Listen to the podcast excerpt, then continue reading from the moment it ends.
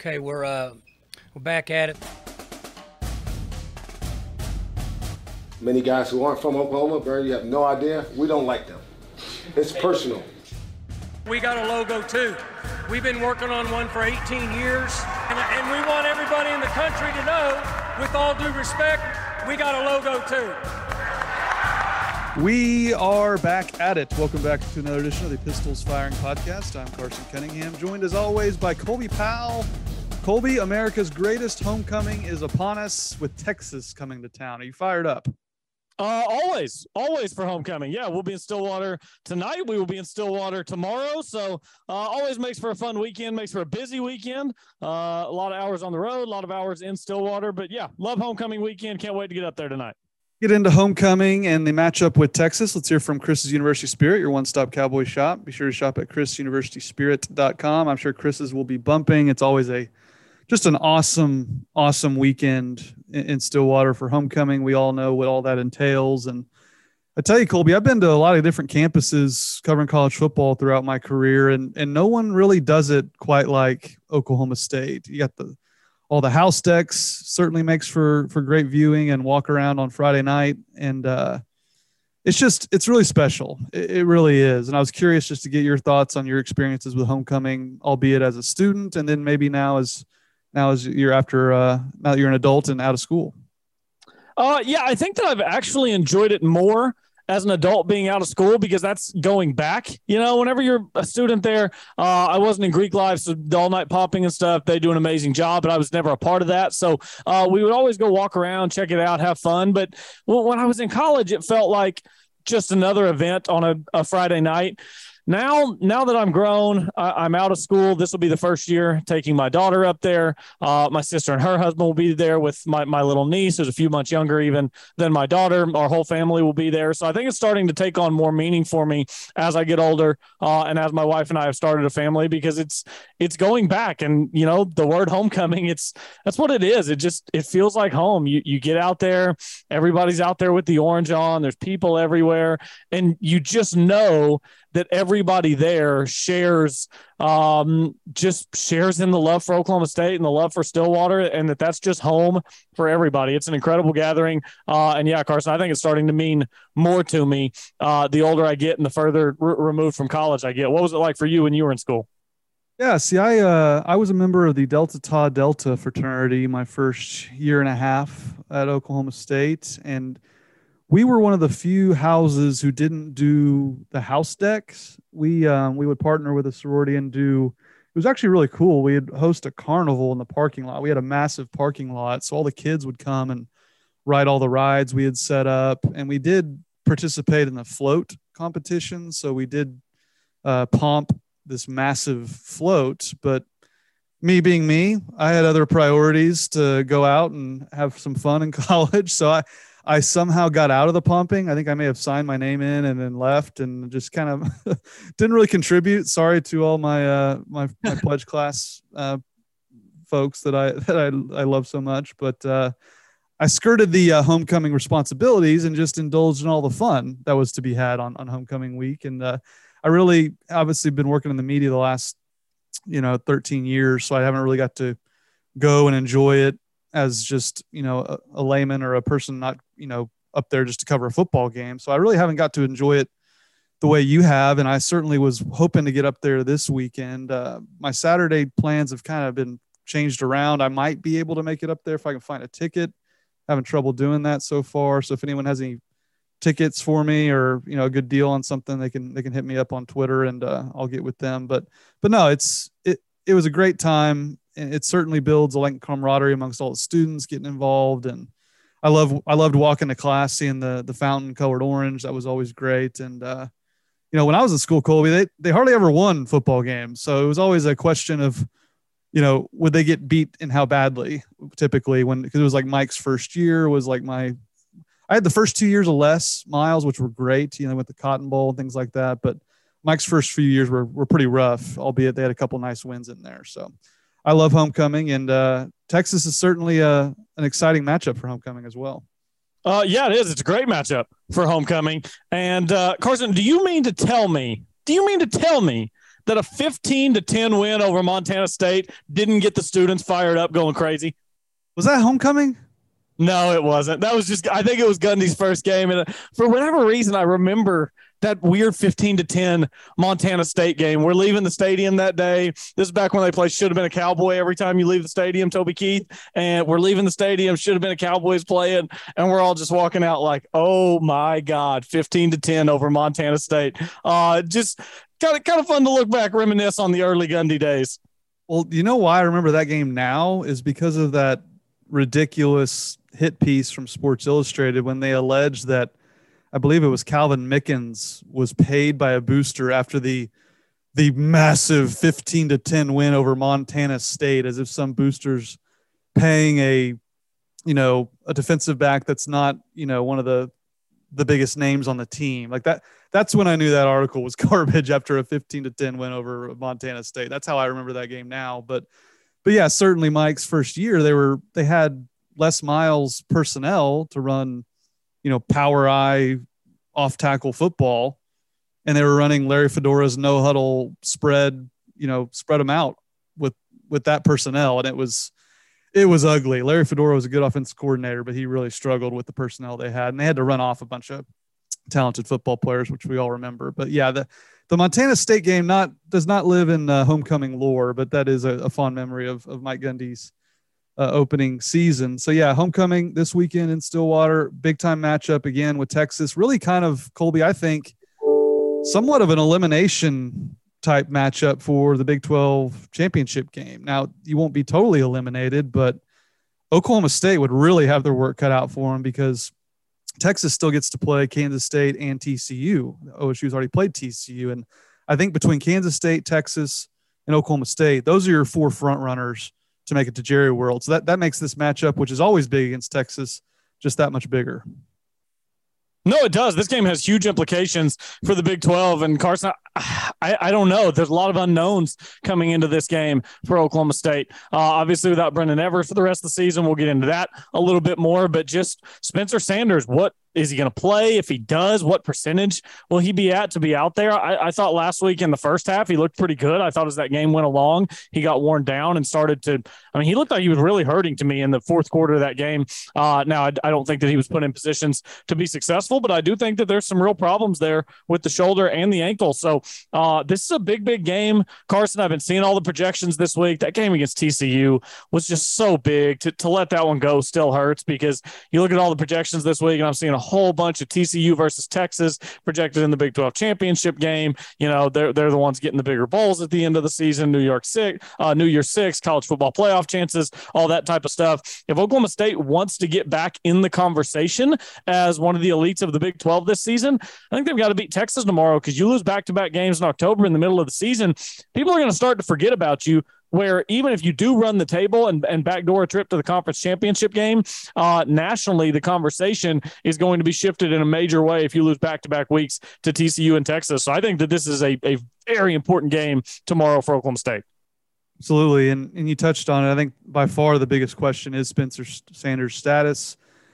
Uh, you know, Mike was kind of taken to task a little bit by uh, Berry Tramel at the, the weekly press conference this week. You know, Mike basically was little miffed saying, you know, don't ask me about injuries. It's nothing personal. Uh, I don't like the fact that uh, you asked me about him not practicing last week. And then Berry kind of took issue with that and said, look, Molly McGrath on the broadcast said that he didn't practice all week last week. And you told her that. And so Mike really kind of was like, you know what, you're right. I probably shouldn't divulge anything to the national media that I that I do with you guys. So I just I won't do that anymore. And I think that's why Colby – it's been radio silent out of Stillwater. There, no one knows for sure. I've heard a little bit that he has been practicing, but nothing that I'm, you know, just rock solid 100% sure on. It's there's a lot of questions on his status if he's practicing, and if he is practicing, how healthy is he? And that's why I think Colby too the the point spread jumped. You know, I mean, you and I thought it was wrong from the get go. I think the one I was looking at had OSU favored, but I think Texas really in large part opened as like a two point favorite, two and a half, three in there. It's jumped up to nearly seven. I think it's at six and a half currently.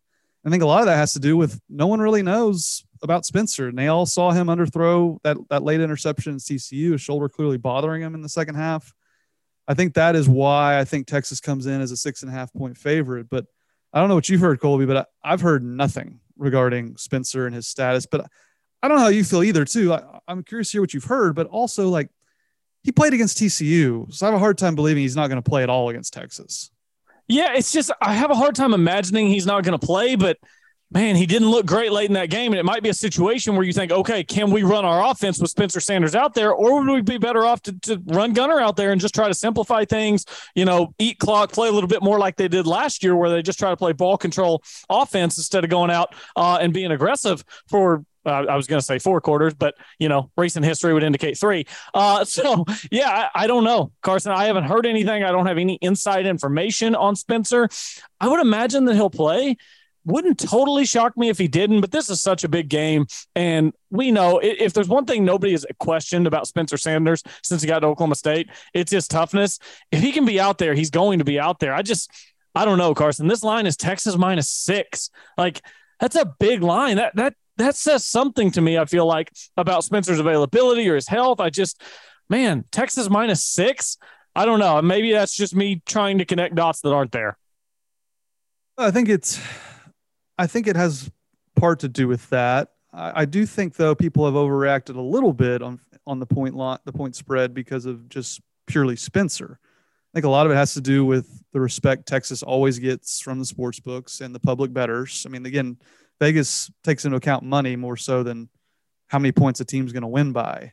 You factor that in with OSU's really struggled to run the football. Uh, they did so again against TCU. Texas can run the football. Quinn Ewers is back. I think there's a lot of factors moving it to six more than just Spencer. But the uncertainty, I think, is why ultimately it's it's that high. Because you're right, that is a high number for a team playing at home, a team that's won eight of the last twelve against Texas, a team that even in when the last time they came to Stillwater, they largely outplayed them. Just they they had a bunch. It was one of those Spencer games where he turned it over three times and that's the reason they won. And we don't have to go back to the the roughing the punter that occurred in that game as well. But they've mostly outplayed Texas, I guess, is my point. Sarkisian, to me, though, does have this Texas team playing much better offensive football. That's been their biggest problem uh, over the last 10 years is they haven't had a quarterback and they certainly haven't even known what they are trying to accomplish on offense. And you factor that in with Oklahoma State's secondary. There's just a lot of things going against Oklahoma State right now, which is why that point spread is what it is. So I think Spencer's going to play. How effective he will be, I'm not sure, Colby. But the difference between this year and last year, he, he didn't throw for 200 yards last year, and they were able to win the game largely thanks to that defense. Well, I think we're seeing now, even though I was really encouraged by three quarters against TCU, they're susceptible through the air. And that's what Quinn Ewers does best. He just he's not a runner. It's the first quarterback they've faced, I believe, this year that is not a runner. He's mostly a statue back there and he's going to test that secondary. And I think besides Spencer's injury status, Colby, that's my number one concern by far in this matchup is can they handle the aerial assault they're going to see from from Quinn Ewers into the Xavier Worthies and, and the Jordan Whittingtons. Yeah, it's a big question, right? Because, like you said, Texas finally, it seems like, has a quarterback. Uh, I know we had a lot of conversations about Sam Ehlinger. I was never an Ehlinger guy. I didn't think that he was the answer for Texas. I think Quinn Ewers might be. I mean, he he looks good throwing the football. Now, I'd like to see him uh, against a higher level of competition, but you you just we saw him for a quarter against Bama. I don't even know what that means at this point. I don't know what this Bama team is at this point after giving up more than half a hundred last week against Tennessee. Uh, but he's just looked really good and and he passes the eye test, right? He's tall, good arm strength, throws a good ball, tight spiral, seems to be pretty accurate. Uh, so yeah, I think that they might finally have a quarterback. And there are some guys that are going to give Oklahoma State some trouble. You mentioned Xavier Worthy, uh, Bijan Robinson. It, it's just for Oklahoma State, are you willing to sell out to stop Bijan, and then Quinn Ewers could potentially pick you apart? If you don't put enough guys in there for Bijan, then Bijan's just going to eat you alive. I, it's again, this is another game where I don't feel like Oklahoma State can win this game with with 31. I think Oklahoma State's going to have to be uh, you know, 38-45 to win this game against Texas because Texas is going to put up some points if if it's again, Carson, it's been a constant reprogramming all season from Malcolm Rodriguez, Devin Harper, and that secondary to this season. There, there's no more 17 14 wins coming Oklahoma State's way. Um, Yeah, I, I kind of expect Ewers to have a big day. I, I don't. What is the over under on this game, Carson? I can pull it up right here. Over under on this game is sixty. I don't. I don't think that that's in play if Spencer plays. I, I think that they're going to fly right right past that in the late third quarter, early fourth, maybe. I think it's going to be similar to the TCU game in terms of kind of an old school Big 12 type game. I mean, you've you've seen the scoring really go up once these you know higher ranked teams have played each other. There have been some some lackluster games, and I, I just I, am with you. I, I don't think either defense is going to just shut the one or the other down. And I, I, I do think I want to touch more on the the defensive matchup for Oklahoma State. But before we do that, just what are your thoughts on Texas? They're they're still kind of an enigma to me because you know they they clearly should have beaten Alabama. I mean that that call in the end zone as they were sacking Bryce Young is one of the worst calls I've ever seen in, in college football history. Then they, you know, they have a nice, I think a solid win on UTSA, who I'd kind of had them on upset alert with. Then they go to Lubbock and lose to to Texas Tech, and we saw what Texas Tech's capable of. They're a decent team. There are no easy outs in Big 12 play. Then they beat West Virginia, who's feisty, just beat Baylor, beat them by 18. Then they destroy a, a hapless Oklahoma. But then Colby, they they probably should have lost last week to Iowa State if if uh, the the best receiver Iowa State's had in a long time, Hutchinson, can hang on to a football, and then Matt Campbell's losing his mind on a targeting on a fumble that ultimately decided the game. I mean, Iowa State's you know 0 and 4 in Big 12 play now. All four of those losses by combined, I think, 14 points. So they're not they're not just this year's Kansas by any means, but they're going to probably end up at the very bottom of the standings and, and probably should have won in Austin. So I, while I do think Texas has improved, I do think people are going a little far on them as a, you know, prohibitive favorite to win the Big 12 or even make the college football playoff. They've they've shown some holes, albeit they look like they have their stuff together a lot more than in years past. Yeah, Carson, it's the question of, you know, the the loss to Texas Tech, the should have been lost last week to Iowa State. Are those the outliers or is that more who Texas is? I think that Carson, you could make a serious case if we were doing a uh, a Hook'em Horns podcast today I think we'd be making the case that that was a trap game last week for Texas. Come off the 49 nothing win against Oklahoma, biggest win ever against OU. Everybody's talking about you nationally. You just buried your rival into the turf, embarrassed them, embarrassed them. You walk around campus all week. Everybody's telling you how great you are. To hell with Oklahoma. And then you come out and you kind of lay an egg against Iowa State, but they escaped it, Carson. So if that were a trap game, then you would think that Oklahoma State is going to get uh, a, a, better look from Texas this week. Texas won't be having to look ahead to their next game against Kansas State. Texas is on bye next week. So this is, I mean, this is a prime spot for Texas to show up ready to go. Uh, and, and it may not be for Oklahoma State coming off the big loss last week. Again, it feels like they come into homecoming every year off a loss. Uh, and it's because they do. This is the fourth or fifth straight year they've come into homecoming off a loss. So, um, I, I, don't know because yeah, they should have beaten Alabama, Carson. I agree with that, but they didn't. So now I'm looking for the quality wins on their schedule. What I mean, there are no quality wins. They they beat West Virginia, they beat Iowa State, they beat Oklahoma with Davis Beville at quarterback. There are no quality wins. So Texas is a bit of an enigma right now. They certainly seem better, but man, are we are we totally convinced that they're not the same Texas we've been watching for a few years? Who, whenever they actually have a chance to accomplish something, they just lay an egg and go the wrong direction. I'm not convinced that it's that this isn't the same Texas team that's going to do that. Uh, now, about 30 hours from now, I think we'll know if Texas goes into Stillwater uh, and beats a good Oklahoma State team. I think we'll know. Right now, Carson, I would say Texas is about like four or five other teams in this conference. They're a, they're a good college football team, but we don't know if they're great. Oklahoma State falls into that same category too. Oklahoma State's a good college football team. I don't know if they're great. Same with TCU. Same with Kansas State. I, I think that there are still a lot of questions about a lot of these teams uh, until they've played each other more. Obviously, we had the one last week with Oklahoma State and TCU. Oklahoma State came out on the wrong side on the road. You got to win the one at home if you want to be the one standing out of those four teams that I just mentioned. So I think Texas and Oklahoma State both fall in the same category right now of really good, but the jury's out. Uh, we'll have a lot more information, a lot more evidence is, is going to come out in Discovery tomorrow afternoon at Boone Pickens Stadium. Yeah, I agree with your assessment because they don't have a quality win, and then they got to go on the road to Oklahoma State, on the road to Kansas State, then at home against TCU. I mean, they we're going to find out real quick how, how much improved Texas is. So you, that's a good point about the lack of quality wins, and and certainly you're right. If they if they go to Stillwater and win, I think we'll take them much more uh, seriously. Uh, before we get back to the matchup, there was some big news yesterday. Brendon Evers, defensive tackle at Oklahoma State, is uh, hanging it up for the rest of this year. Going to get ready for the NFL draft. He's he's dealt with just a myriad of injuries, particularly in his shoulders. Had so, shoulder, multiple shoulder surgeries, uh, and he's hanging it up because I think he's been hurt this year too.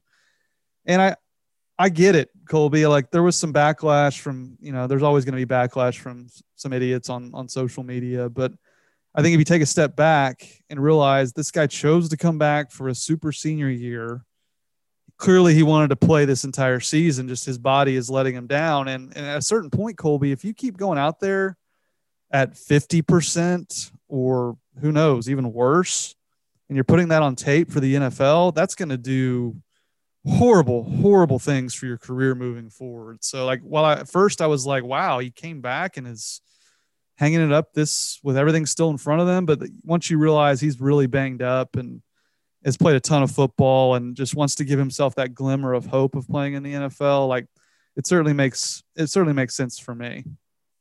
Yeah, I, I, didn't tweet anything out whenever this came out because I didn't really feel like I could get my thoughts out in a tweet. I think that this is a nuanced conversation, and anybody out there who just hopped on Twitter and was like, "Wow, quitting on his team, what a bum!" Like that stuff to me, I'm not here for any of that. This is a nuanced conversation that we have to have about what are the risks for these players, how much he's already given Oklahoma State University, because there's some things that we know and there's some things that we don't know with this scenario. What we know is that Brendon Evers is in his sixth year at Oklahoma State. He has given a lot to the Oklahoma State football program, namely his body. He had two reconstructive shoulder surgeries last offseason. He played with a bum shoulder last year for that team, that special team that was accomplishing so much defensively. He put it on the line. He was hurt, and he went out there every Saturday and did what he could do. His shoulder is hurt again now, Carson. This is what we know.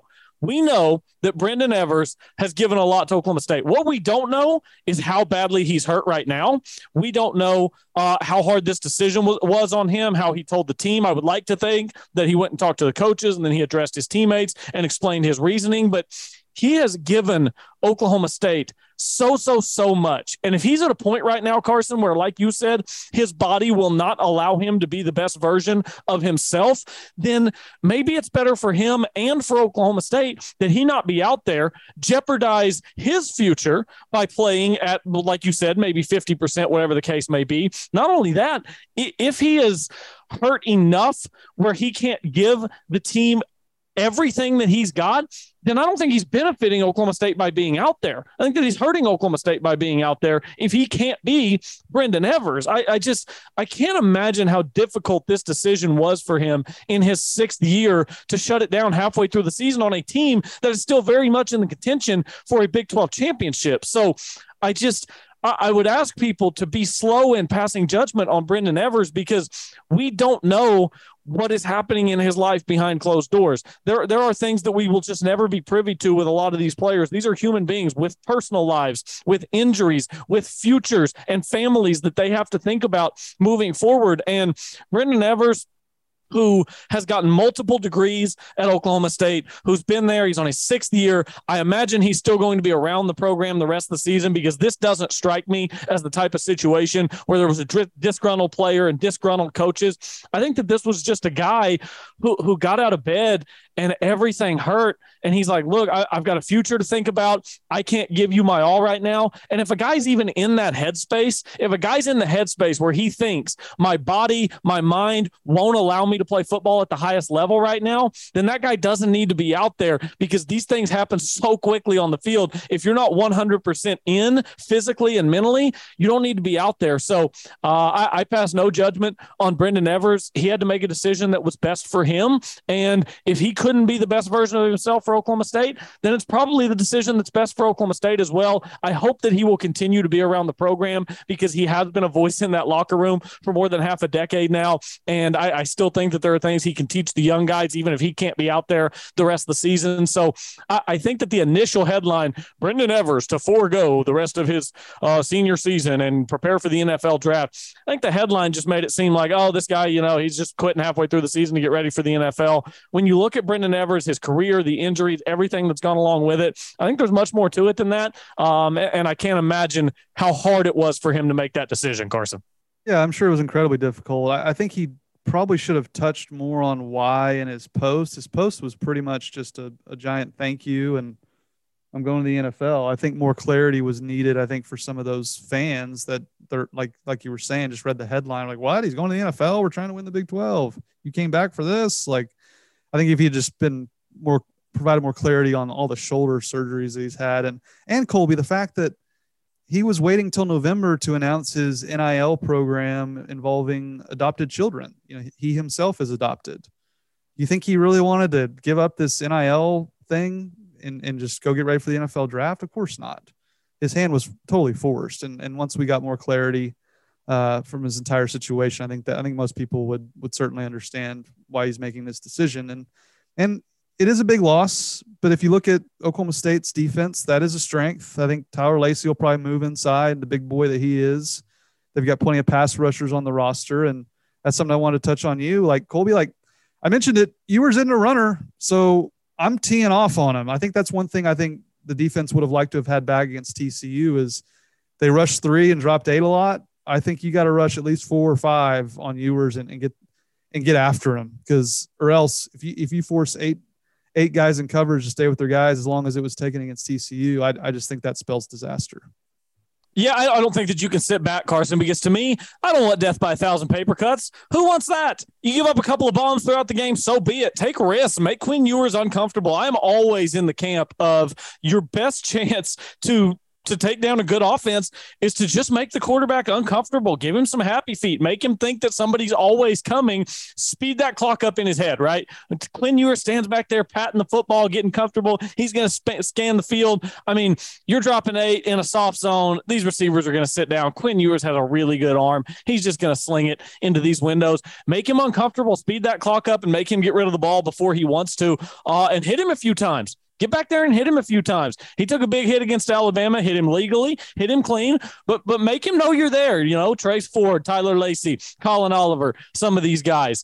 Just let him know a little bit. I, I think that that's your best chance. I do think we'll see a more aggressive defense this week from uh, Derek Mason because yeah, I just I don't think that you can just sit back and hope that Quinn Ewers doesn't pick you apart. Yeah, it's going to require some trust in your secondary to send more guys, but again, I'd rather get beat twice this game on an 80-yard play from from Quinn Ewers to Xavier Worthy than have them just go down the field, do what Tech did, run 100 plays and just slowly methodically wear your defense down. You know, a, a couple of big ones doesn't bother me because a couple of big ones, you, your defense uh, is not on the field as long. You get your offense back out there, wear their defense out, play a little more ball control. I, I, don't think that this is a game that Oklahoma State can win by three touchdowns. I think if Oklahoma State is going to win this game, it is going to be close. It is going to be late. Uh, so yeah, I, I think that you need to come after Quinn Ewers, make him uncomfortable. You get burned a couple times deep, you get burned a couple times deep. But I'd rather do that than have him sit there and wear the defense down all afternoon with 100 plays. I agree with that. And I think we've touched a little bit on Bijan Robinson. He really hurt OSU last year. He had 21 carries, 135 yards, two touchdowns. But again, just 21 carries. I think they kind of got away from him. And this is how good Jaylen Warren was last year. He had 33 carries, 193 yards in the matchup last uh, last year down in Austin. That shows you that Jaylen Warren out rushing Bijan Robinson. That's how good he was. And I think for the key for Oklahoma State, we we all know the questions surrounding Spencer Sanders is how, how effective is he going to be? But I think right there with it, the biggest question I have is can they run the football? They really haven't been able to sustain much success at all all season long running the football. And I think, you know, you and I touched on on our post game podcast with TCU. I, I, thought they could be much more creative in terms of running it on the outside with with Jaden Nixon, getting Ollie Gordon in there. Those guys to me have a little bit more juice in the open field uh, than, than Richardson. Richardson certainly does. I just think Nixon and, and Ollie provide just a, a, different kind of spark, a different kind of running style than does Dom. And Dom certainly has had his moments this year, has been effective, but just when it wasn't working, they just refused to to mix it up and and do some different things. And Mike Gundy was asked about that, and he he was pretty honest, saying that you know he he he wants to get Nixon and, and Gordon more involved. Uh, he referenced he referenced um, Richardson perhaps having too many carries, and you look at his you look at his total carries, Colby. He hadn't carried a ton of, a ton this year. I think it has more to do with his lack of effectiveness is why Mike wants to get those other guys involved because we've all seen it. Um, I think that I think that has more to do with it than worrying about the the workload for for Dom Richardson. I think he realizes their their running game's not working and they need to try somebody else. Yeah, Carson, we talked about it last week. Change of pace backs can't change the pace from the bench. They can't do it. It's not possible. Um, I love Jaden Nixon and Ollie Gordon, what these guys bring. I love Dominic Richardson. I do. I just don't think Dominic Richardson is a dominant workhorse RB1 that demands 95% of running back touches. I think he's a really good player. I think he is your starting back. He's more experienced. He's physical. He can take all those hits. He can deliver a beating, wear the defense down. But to act like he's the only running back that should get carries is just, it's crazy to me. Jaden Nixon, he's a really good player. I mean, he's one of the best kick returners in the country. You want to know why? Because you get him in space. He's fast. He's elusive. He's quick with the ball in his hands. Ollie Gordon, I mean, this dude, he's, he's on special teams. He's getting down there as one of the gunners down in punts, taking guys down inside the 10. He's fast. He's electric with the ball in his hands. I really want to see more Jaden Nixon and Ollie Gordon. And Carson, we talked about it last week. Running the ball doesn't have to be boring. It can be if you want to just line up in shotgun and run inside zone here, boom, you take it, go. You know, if you want to do that, you can do that. The run game doesn't have to be boring. You can have a little fun in the run game. Bring some guys in motion. You know, give it to Brennan occasionally uh, on a jet flip, on a jet sweep. Get a guy going sideways on a toss. If you think Spencer is healthy enough to do so, run the speed option because Spencer is elite with the speed option. He's so good at determining when to pitch or not pitch, faking guys out, determining, you, you know, that one guy that he has to read whether he's coming in with him or taking the running back. He's so good at that. And none of that stuff existed last week versus TCU. It was the most bland run game I think I've ever seen. Uh, so yeah, get a little creative in the run game, not only with the personnel but also with the play calling. Because I tell you what, if 95% of your run game is take the snap, hand it to Dominic Richardson, and hope there's a hole in between the center and the right guard, your running game's just not going to be very explosive. So mix it up with personnel, mix it up with play calling, make the defense defend sideline to sideline. Really hope we see a lot more of that this week. Yeah, and I, I agree with that. And Dom is third in the Big 12 in total carries. He's got, uh, let's see, 12 less than Deuce Vaughn and 30 less than Bijan Robinson. But you look at his average yards per carry, he has the, it's 4.0. He has the lowest yards per carry among anyone in the top 20 by far. Uh, so that, that shows you just, shows you he has had a lot of carries, Mike reference, but the effectiveness just hasn't been there. So I, I they have to mix it up. I, I, agree with you there.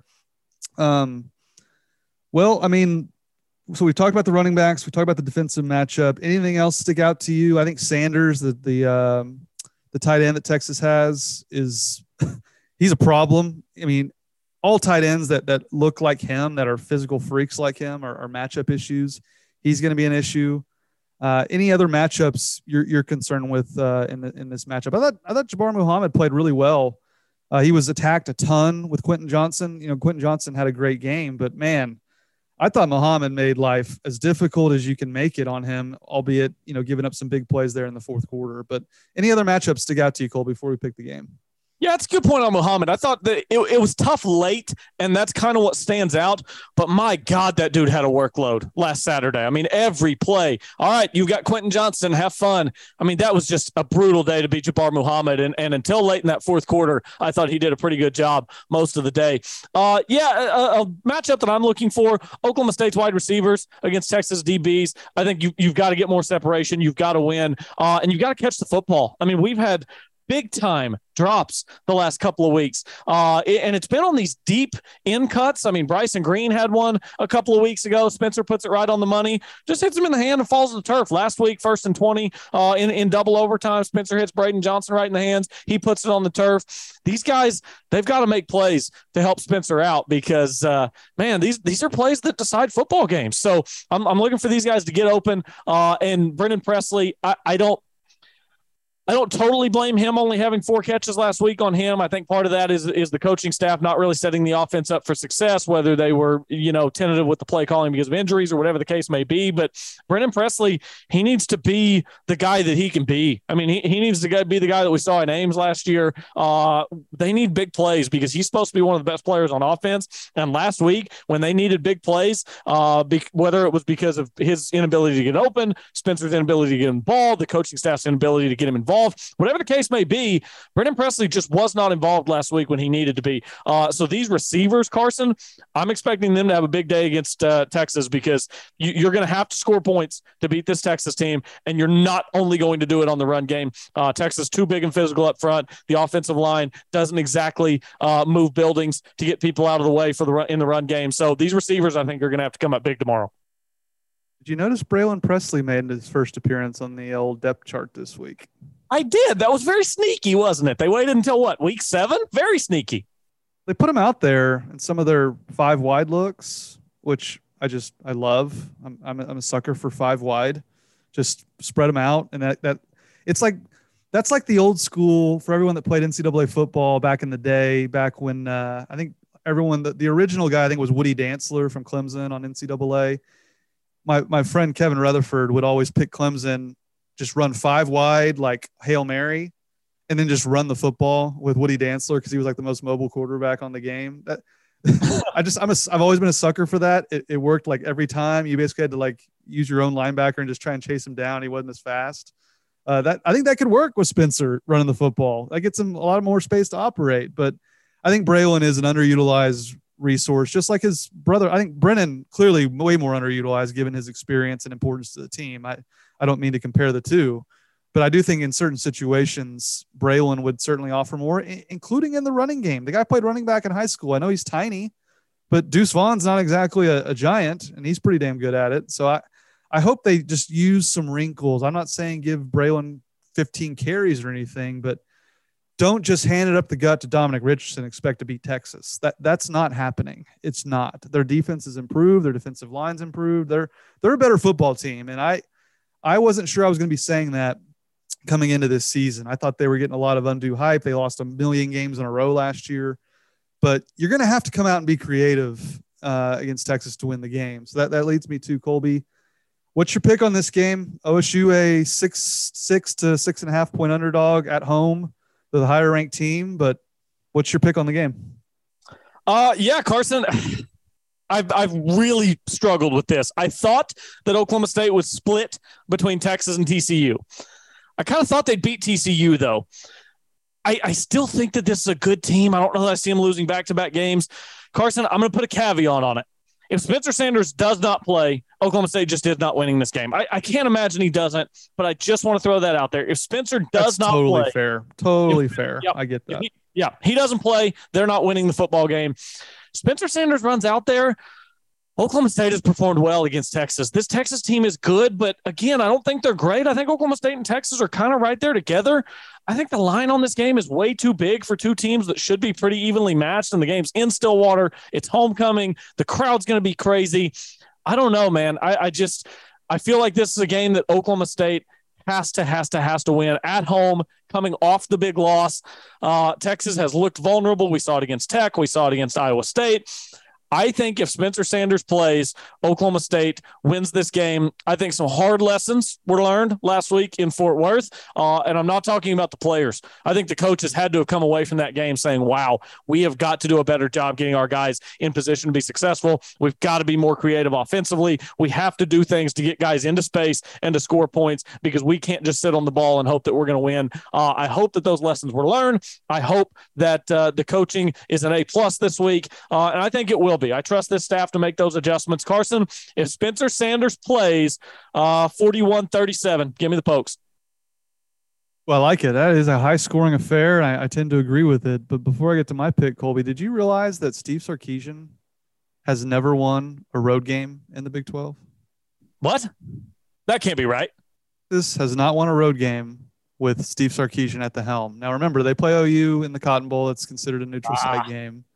But still, they have not gone on the road and gotten on an airplane and gone home with a W. They've only That's gone home with L's. And I think that plays a role with me, especially with a freshman quarterback. I know Quinn Ewers a red shirt. I know he's a five star all everything. But to me, that matters. And I'm having a hard time getting over the fact that they haven't gone and proven it yet. I mean, sure, they played Alabama tough. They lost. I mean, you can I can sit here and I did say that they should have won the game. They didn't you can say, you know, they've they've had some decent wins at home. That's fine. They almost lost Iowa State. Iowa State's got a really good defense. And the thing that really sticks out for me, and it's kind of weird, is the OU game. Sure, they won 49 to nothing. We all know that. OU didn't even have a pulse offensively.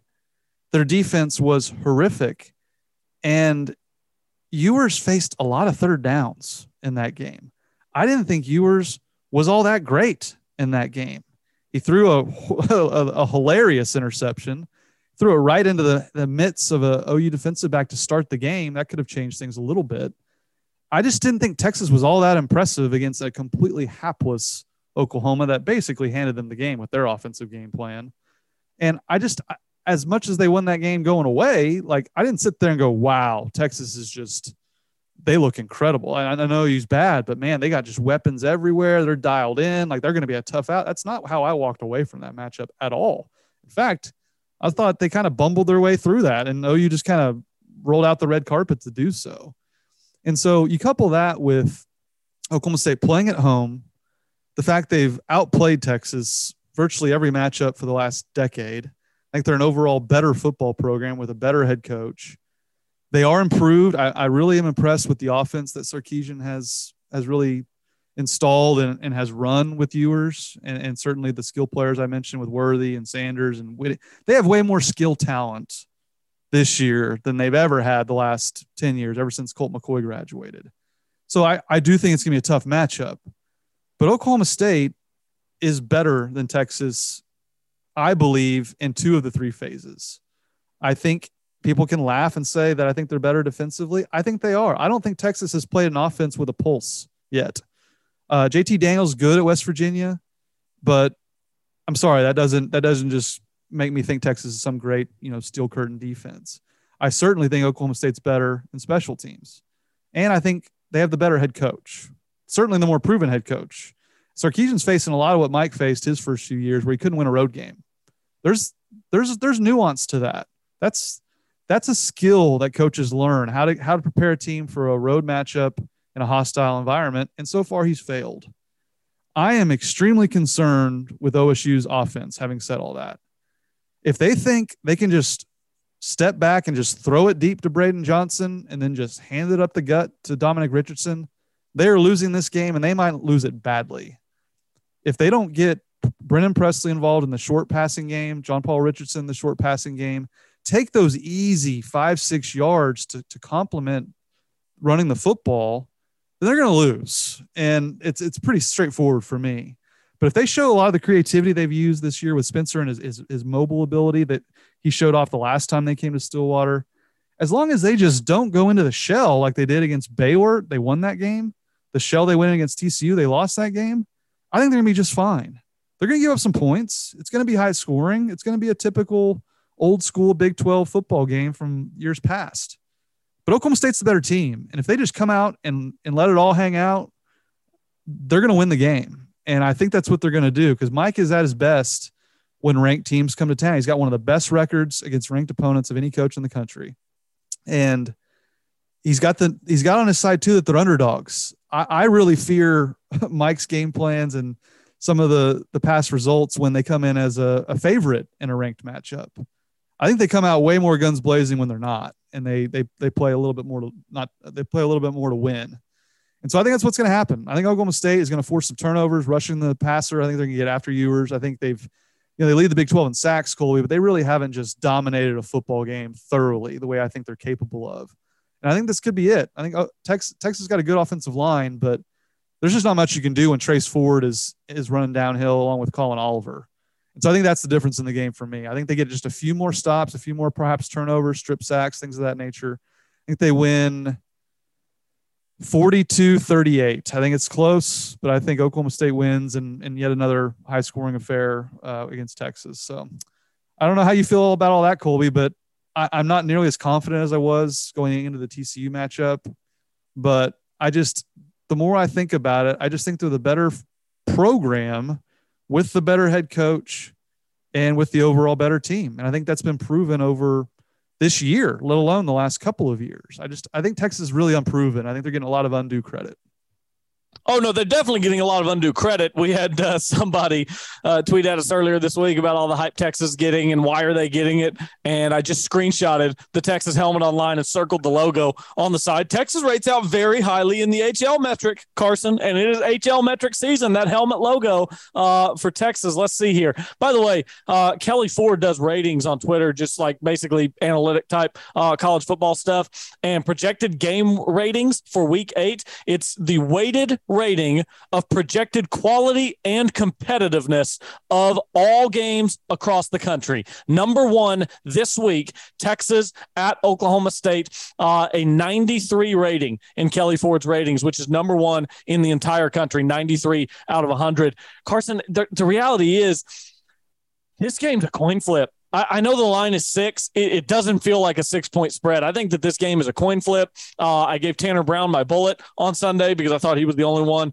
uh, who did his job for all four quarters and two overtimes for Oklahoma State it could be a Tanner Brown game. Carson might need Tanner Brown to hit another 52 yarder late in the game to win it. Uh, hopefully, special teams continues to shine for Oklahoma State. I just, yeah, I mean, even seeing that there, that, that rating on this game, I'm excited for this game. I think it's competitive for four quarters. Uh, I hope we're right, and I hope Oklahoma State comes out on top because if Oklahoma State were to lose this game, Carson, you no longer have control over your destiny in the conference. You need other things uh, to go wrong. Now, Kansas State and TCU still play each other. There's tiebreaker scenarios, but right now, I still feel like Oklahoma State uh, would very much be in control of its own destiny if they were to run the table. You lose to Texas, that's not the case. So uh, I think that there will probably be two or three plays in the fourth quarter that we look at and say that won or lost the game. Uh, hopefully, those plays go in Oklahoma State's favor. Yeah, and fourth downs have been such a huge talking point thus far in the season with the way Baylor and, and Tech went forward a bunch and TCU even. I just I hope Gundy and the staff like to me it's all about how a game is playing out. And if this is the type of game you and I have predicted, punting it's just that's that's losing. That's losing football. I hope they take into account the game flow, how their defense is playing, if they've solved some of the issues that Ewers and their their skill players present, if they'll try to extend some drives by going for it on fourth down, because it's been proven that that's that the analytics agree with it given the situation and certainly the position on the field. I, I just I hope they pull out all stops and and mainly just go with the game flow. This is not you don't have the 2021 defense anymore the idea that punting is winning has worked a lot for Mike, and I understand that. But game situations and game flow matter. And I think in this game, punting is losing. So I just I hope on the first series, if they get a fourth down on like Texas's 30, it's short yardage, go for it. Go go send a message that you're gonna be aggressive and and know that this is probably gonna be a shootout. I don't think either defense is gonna shut each other down completely. So I hope they do that as well. Uh, yeah, I agree. Sorry, I was looking at uh, your reply to Justin Southwell here on Twitter about the uniform predictions. he's he's throwing. Justin's talking about a little uh, throwback homecoming helmet, a little 1960s action. Yeah, the uh, the bucking bronco. They wore that at homecoming, I believe, the 2014 season, maybe 2013, somewhere in there. It's one of the old school logos from the 60s. Kind of Wyoming has stolen that along with Cursive Cowboys and Swinging Pete. They've got the bucking bronco on their helmet. They're just just pilfering Oklahoma State's marketing department, uh, even from the 60s. but yeah, he predicted orange, orange, white. I'm curious what uh, your prediction is for the unis on homecoming. They do do the they do the throwback helmet on homecoming. That's become a tradition.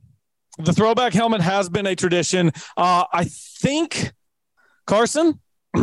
I think that they're going to go back to the 80s helmet that they had huge success with against Texas uh, a few years ago, the corn dog year.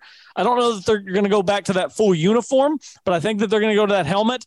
I'm thinking, uh, golly, this tough one for homecoming. I'm thinking white, orange, white with the old school OSU insignia on the side from the 80s. Yeah, that's the uh, the corn dog game, 2018 yeah. Texas.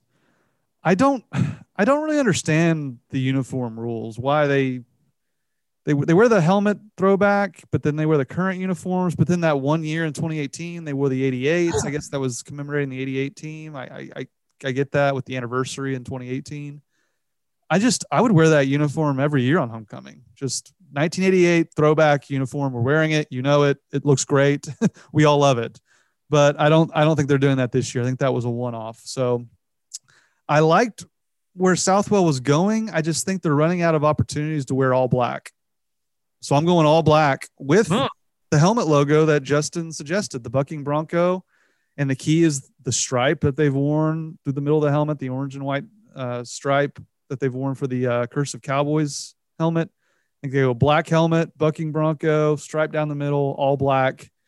Uh, I think they're they're rocking the all blacks for uh, Texas. It's uh, gonna be a nice day, so no issues with that. So I'm going all black everything. Yeah, I like it. They've worn the all black before uh, against Texas. I think that was for a night game, though, Halloween, like 2011, 2013, maybe something like that. But the all blacks would be good. We're we're kind of on different sides of the uniforms this week, so it should be interesting tomorrow. It should. Anything uh, strike you nationally? I think um, this can be a, a wild year. Like normally, these things get sorted out. You know, there's three or four dominant teams that that make it into the college football playoff, but I don't know. This year's I think going to be pretty crazy because Alabama they lose to Tennessee. I think they've they've looked susceptible most of this year. Uh, Georgia hasn't been just overwhelming as of late, so I don't know. I think it's gonna be a wild year. Any any national games to get to. Obviously, Kansas State TCU is critical in the Big Twelve, and in typical Big Twelve fashion, it's going to be on Fox Sports One, and will hurt the ratings. And you'll have those dorks from the Pac twelve area saying, "Oh, look at these numbers." The Pac-12 drew a higher number like at, when it's the only game on television at 10 o'clock at night, and TCU K State's on on Fox Sports One. But that that's a that's a critical game in, in Big 12. Yeah, that's a huge game. I'm so looking forward to that one because then Oklahoma State will kind of know, uh, okay, is Kansas State undefeated in conference whenever you go up there? It's it'll settle a lot of things this weekend with Oklahoma State and Texas and Kansas State and TCU playing on the same weekend. I mean, those are your four conference championship contenders right now, and they're playing each other on the same weekend. It's awesome action in the Big 12. I think it's great for the Big 12. Uh, hopefully, people will be watching. Uh, I'm curious just kind of for fun, Carson, to see how badly Ohio State beat, beats Iowa. Uh, I, I wonder if Iowa can score, if they will score. Offense, I mean, not defense or special teams. We know they can do that. Uh, but Carson, there's weirdly a game in the Pac 12 I'm, I'm interested in. I don't actually know if UCLA is the real deal. It doesn't seem like they should be because we've gotten so used to them being bad. But UCLA going on the road to Oregon, I mean, in Eugene, if Chip Kelly and, and those guys go up and win up there, all of a sudden I'm going to have to look at UCLA and start taking them really seriously. So uh, UCLA at Oregon catches my eye a little bit. UCLA is a total fallacy. Did you know they've played one game outside the Rose Bowl this year? Uh, I did not know that, but it doesn't surprise me. They, they do have the win over Utah, like you said, those in the Rose Bowl. You know where their one game outside of the Rose Bowl was? Uh, I do not. Boulder, Colorado, in front of about 15 people against one of the worst teams in all of college football, regardless of division or, or class. Uh, wow. That's insane. I think Oregon is going to beat the tar out of UCLA. Now, I think Dorian Thompson Robinson, the quarterback's pretty good. He's played really well this year. That that was a good win over Utah, but – uh, I think Oregon's starting to figure things out, and I think I think they're going to win that game. Maybe not beat the tar out of them, but I think I think UCLA goes down and ends that that dream for the Pac-12. Uh, did you see? You mentioned Ohio State and my good friends Iowa. Did you see that like three, maybe four players on Iowa's team, individual players, have scored more touchdowns than Iowa has as a team this year? Uh no, I didn't see that, but that tracks. Yeah, I believe it. Believe Stroud, Marvin Harrison Jr., and one other player. I'm trying to find that graphic that popped up in my people just send me Big 12 yeah. hate propaganda and I love it. Keep sending it to me. I cackle every time I see it. Someone had passed that along, but I'm, I'm having trouble finding it. But yeah, three or four players on Ohio State have scored more individual touchdowns than their entire Iowa team has. And since we're talking about our good friends at Iowa, this would be fun, and I, I hope we get you know that that secondary bowl game in Arizona. It used to be the Insight Bowl, Cheez It Bowl. It's been a lot of different things, but I think it's a Big Ten, Big Twelve matchup. Like, what if Iowa played Oklahoma? It'd be like the worst offense in the country against one of the worst defenses in the country, and it would be like it would be just a, a science lab experiment watching that. But more than anything, I just I want more Big Ten, Big Twelve matchups to to end this narrative that that's some great conference. Uh, yeah, I, I think that you're right, Carson. Uh, I, am with you on all that. Nationally, not a lot going on this week. Iowa, Ohio you, State. Are you worried about? Oh, you put up 700 yards on Kansas no. uh, with their quarterback. They're running the football much better than Oklahoma State. Are you already getting a little squinky? Already kind of knocking on your door, popping in the, the, house, saying hello. Like, how how you feeling about Bedlam now that they've got their quarterback back? I, I was pretty impressed with how they kind of handled Kansas offensively. I mean, they they certainly had their issues defensively, but going to Norman facing them is isn't going to be the cakewalk that it's been for a lot of teams this year. Uh, yeah, no, I think that uh, Oklahoma State is much better than Oklahoma. I think Oklahoma's soft. I'm, I don't know. I, maybe in a month I feel differently. Today I still feel very good about that game for Oklahoma State. Part of it, Carson, I, Kansas was it was such a fun story. It was a cool story. I just I don't respect Kansas as a good football team. I'm not certain that they're going to win another game the rest of the season. Jalon Daniels obviously makes them better. He wasn't out there last week against Oklahoma. I know Jalon Daniels doesn't play defense, and Oklahoma moved the ball up and down the field.